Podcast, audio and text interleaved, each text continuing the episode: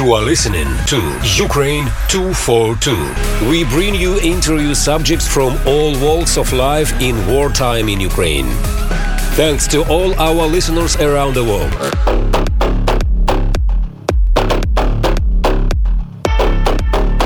Welcome to Ukraine 242, a weekly show featuring interviews with key people on the ground and around the world, exploring the events and meaning of the invasion of Ukraine. I'm Ursula Rudenberg from Pacifica Network, temporarily standing in for your host, Anne Levine. This is the second of two conversations with Ryhor Nizhnikau from Finland. A few parts of the first interview will be repeated today as we further explore the outlook on the Ukrainian war from the perspective of Northern Europe. Ryhor Nizhnikau spoke to me at length about Russia as a political scientist living in Russia's directly neighboring country, he is uniquely qualified to discuss Moscow's approach to international relations and to the issue of security and how their idea of it has contributed to the invasion of Ukraine. Ryhor also described lessons learned by the smaller countries in their own search for security and their place in the world. Ryhor Nizhnikau is with the Finnish Institute of International Affairs, an independent research institute which is funded by the Finnish Parliament. The institute includes around 50 researchers who address Finnish foreign policy to advise the Finnish government, the European Union, and to provide public information for debate. Ryhor's areas of expertise are in the area of Russian foreign policy and countries in post Soviet Europe and the European Union. I called Ryhor a few days after Finland became part of NATO on April 4th. In the first interview, I asked him how the effects of joining NATO were felt when it happened, and he explained that the moment was undramatic, since during the past year it had already come to be assumed that this was bound to happen. The real dramatic shift that was felt in Finnish society and politics occurred in February of 2022 when Russia invaded Ukraine. The Russian invasion was this tipping point when everybody felt somewhat shocked and maybe somewhat bizarre, and Finnish public and decision makers just changed their attitudes towards NATO, basically in a matter of days. Finnish society in particular felt really overwhelmed. They really realized that the Finnish status of neutrality and its special relationship with Russia did not offer any security, and they definitely felt very much as Ukrainians because of historical trauma of Soviet Union attacking Finland in 1939. So the Finnish public just changed its mind and became favorable of joining NATO overwhelmingly. And the Finnish politicians basically agreed that the Russian threat needs a new response to which NATO and its collective security provisions were needed. Can you just very briefly describe what happened in the 20th century between Finland and Russia? What Russia has been doing to Ukraine right now resembles exactly what Russia was doing to Finland in 1930s. Russia came up with somewhat similar demands to Finland, first of all. So before Soviet Union attacked and invaded Finland in 1939, Stalin gave a number of ultimatums. So Russia really tried to interfere in domestic as well as foreign security politics of Finland.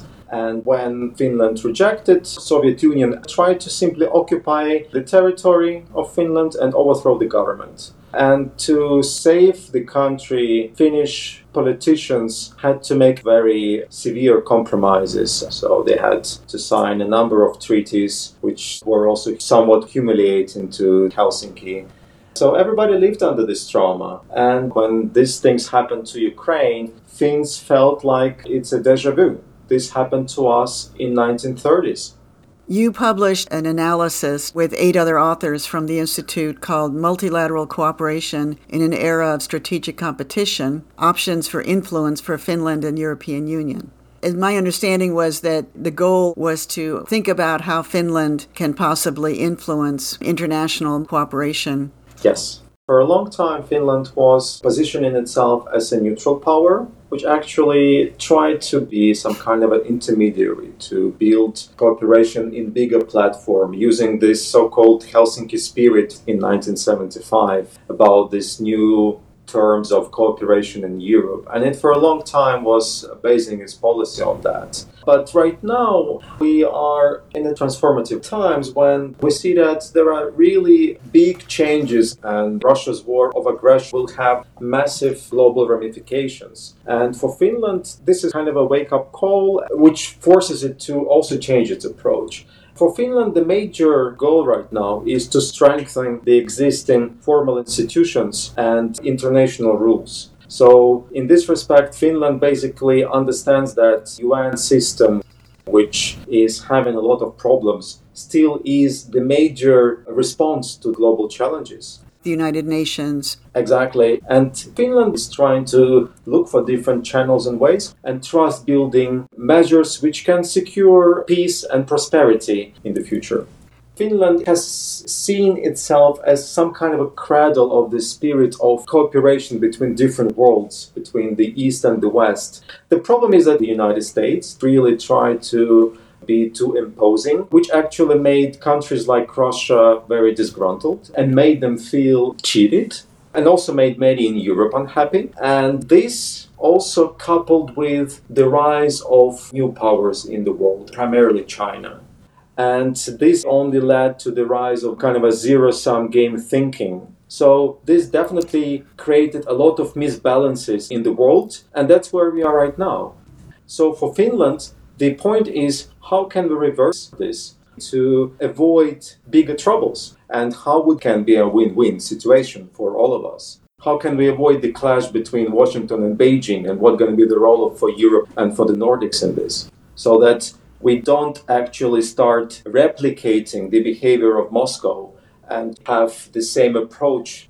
This is the major fear and probably the major driver of the Finnish and Nordic thinking to global problems in this published document, you wrote the chapter on Russia. Maybe you can help us understand a little bit what Russia is saying about Ukraine. You wrote that Russia does see international cooperation as something that it strives for, that it sees it as something important, but the way it approaches it has inherent contradictions in it. How do they see multilateralism? The major difference from our understanding is that uh, Russia sees multilateralism as basically a club of great powers. Russia really thinks of multilateralism as great power, cooperation. The world is the world of the strong, and the strongest decide. And in Russia's view, basically, these strong ones are, are obviously the United States, Russia, China, countries that decide on the global rules and also on the future of the smaller countries.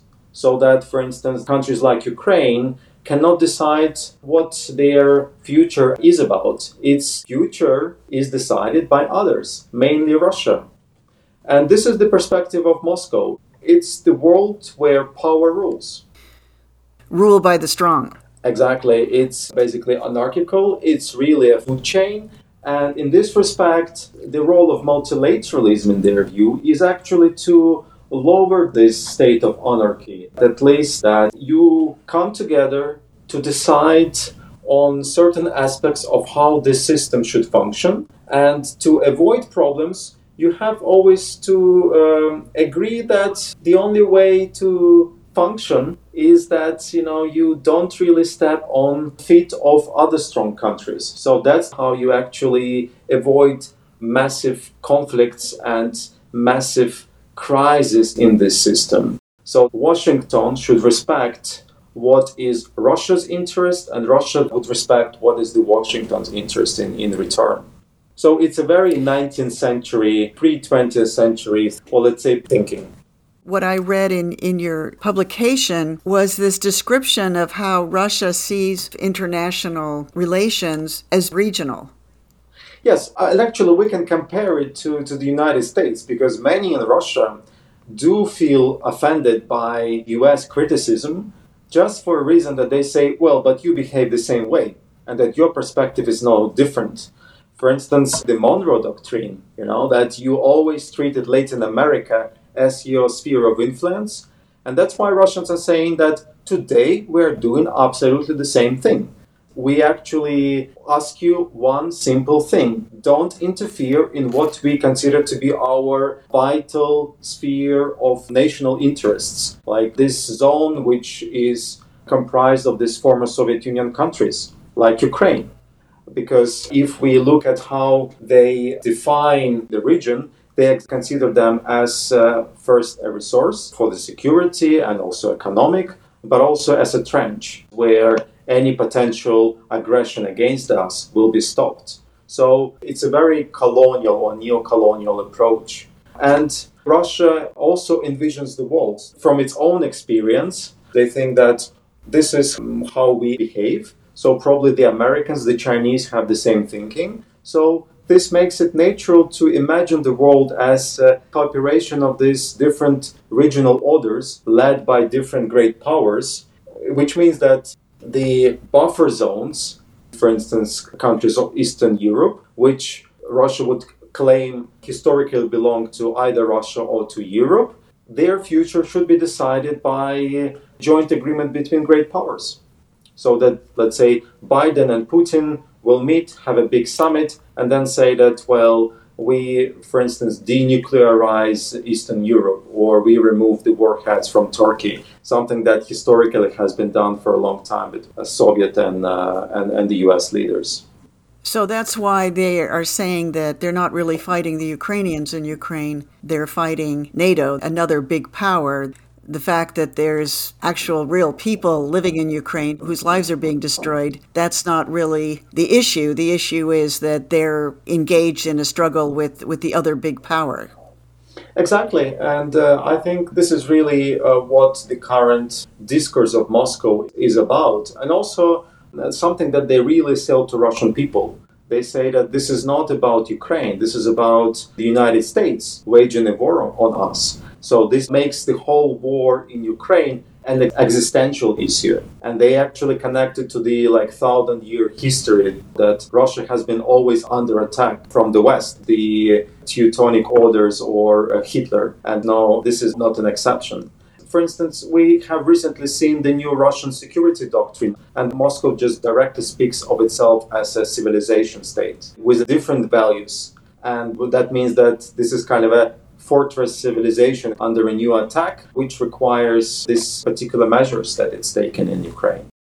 But it also means that, again, the countries around Russia are not given any proper subjectivity. And they basically, again, are approached from a very colonial perspective that we just take what we want. It sees itself as the cultural core of its region, too, right? So that's where you get this idea of the Russian world or this whole issue that they've brought up with language in Ukraine. Exactly. It becomes crucial for Moscow because how would you distinguish yourself from others and underline the supremacy in the region? You would underline it from historical ties and common culture, which includes obviously religion, it includes language, so that's actually the cornerstone of Putin's own thinking. He says that Ukraine is ours because the Russian Orthodox Church, its cradle is in Kiev, that Russian language is widely used in, in Ukraine or has been wi- widely used in Ukraine. So that makes Ukraine part of the Russian world. And also, it makes Ukraine an artificial country because if you use our language, if you use our religion, then basically you are part of us. And the fact that you are independent sovereign country is just historical mistake. The religion actually came from Ukraine, not from Russia. Exactly. Absolutely true. Basically, this is the point that many actually make that Russia basically stole many of Ukrainians' own heritage and claimed that this is ours. So that's why Kiev is mother of Russia, as Moscow claims. Basically, Russia was baptized, not Kiev, which obviously is not true, and this is just stealing others' heritage. From the Ukrainians, you hear we have our own agenda, and that's not what you hear from this other point of view. And I can see how, how Finland is very much in the same situation, right? It has the same issue of having a seat at the table, so to speak, having some agency. I would say after Stalin's failure to occupy Finland, Moscow basically dropped these aspirations. In Moscow's view, what would be a major difference from today's Ukraine is Finland was able to secure sovereignty And so, in this respect, in today's Russia's political and foreign policy thinking, Finland is not part of Russia's sphere of influence. But obviously, up until now, in Russia's thinking, Finland was not seen as a neutral country. Because after joining the EU, for Moscow, Finland was seen as not a neutral country, but actually part of US political alliance, even if it was not in NATO. And that when Russia was talking to Finland, it was actually rather talking to Washington, saying that, well, we know that you are part of this uh, American backyard. So we respect you, but when we talk to you, we treat you as a part of the American backyard. So this hierarchical thinking towards smaller countries obviously is always present in Moscow's eyes. And that's why it's never ready to treat anyone equally whom Russia doesn't consider to be equal, which means if you are not a great power, someone else decides on your behalf about what you should be doing politically, economically, or on foreign and defense policy. And that's why Russia is so obsessed about talking and having an equal say as Americans, as Beijing, or any other great power in their view. So, in a way, what you're saying is that Russia is following its own version of multilateralism, of, of international relations. It's just based on an approach which you identified as colonialism, really. When I asked about the kind of similarity between Ukraine and Finland, I was thinking about these goals that you've set forth to build cooperation and to build formal institutions that support this instead of just having the big powers run the scene and that one of the goals of that is to protect the security and the agency of the smaller powers, which is where countries like Finland and Ukraine come in. Am I making sense by putting that together that way? Well, I think yes. Uh, this is why it is so important to build up cooperation and actually build trust through cooperation to actually prevent countries like Russia to totally destabilize the international system and use this kind of a divide and rule policies where you just say, well, it's all about Ukraine. So when you will agree on our terms in Ukraine, bad things will end. No, because it will then move elsewhere and start doing the same things. And that's why Finland joins NATO and also intensifies its support and cooperation with Ukraine, because you really have to help the ones in need to also prevent such a crisis in the future. So this is this is uh, probably the center stage of the Finnish approach. You are listening to Ukraine 242, a weekly show featuring interviews with key people on the ground and from around the world, exploring the events and meaning of the current invasion of Ukraine. I'm Ursula Rudenberg from Pacifica Network, temporarily standing in for your host, Anne Levine. We are hearing today from Ryhor Nizhnikau, a senior research fellow at the Finnish Institute of International Affairs, an independent Finnish policy research facility in Helsinki, Finland. As a political scientist from Russia's directly neighboring country, which also experienced a Russian invasion similar to Ukraine, he is able to explain from up close the war in Ukraine through Moscow's own colonial vision of world peace and security. A central theme of Finland's aspirations, according to Ryhor, is an alternative type of multinationalism that relies less on power but builds lawfulness, peace, and trust through cooperation in institutions like the United Nations. He sees this as a hope for smaller nations seeking freedom and respect. Just at the moment we're in right now, the United States is asserting its military power to support Ukraine how do you see that fitting into this idea of developing, you know, cooperation and at the same time really having to fight a war, which is the opposite of cooperation? Why wouldn't it just go into everybody getting more militarized and everybody trying to be stronger? What you're saying is extremely important, and that's why it's really important to actually avoid Russia's victory in Ukraine. This is currently the Finnish thinking for a simple reason that if you allow this, you would actually make others aware of benefits of having this zero sum thinking. Basically opening the door to let's say the chinese attack on taiwan hypothetically. And in this respect what you have to do is yes build up your security. You need to increase your defense, but do it first in a very rule based manner. Also, in a way that doesn't undermine other values, such as, for instance, democracy and human rights, and using it as a kind of a synergetic effect to not only building trust between the countries, but also strengthening international institutions, but also underlying that the future and the stability of the global order lies on these eternal values based not on your power or your, uh, let's say, resources, but is rather built on the more longer term benefits that come from value based principles. So I think this is what Finland tries to do, and that's why it will try to use its membership in NATO as a tool of enhancing this. And also, when we talk, for instance, about Ukraine, you follow the same logic. You help Ukraine to survive the war, but at the same time, you do not neglect the institution building in the country. That you actually build up the democratic and human rights pillars, which would be the major point of resilience for the society and probably the basis for long term prosperity for the whole country. So I think this is the logic. These are not separate things. Wouldn't this imply that what the United States is doing in Ukraine is, in fact, supporting their liberation struggle? It's supporting Ukraine, that the United States is there yeah. really supporting a small power instead of fighting the big power of Russia by giving arms to Ukraine? I, I do think so. I think that the support comes to Ukraine's strive to decolonization, you know, to become an independent modern country outside of the Russian rule not vice versa, because obviously, if Ukrainian people were not ready to do it, nobody would be helping them. So uh, it's Ukrainian people's own desire to get the right to decide on their own future. I think this is the main point. And when Ukrainians will stop doing this, I think then the Western support would not really bring any meaning. As long as Ukraine is ready to fight, there will be support from the West.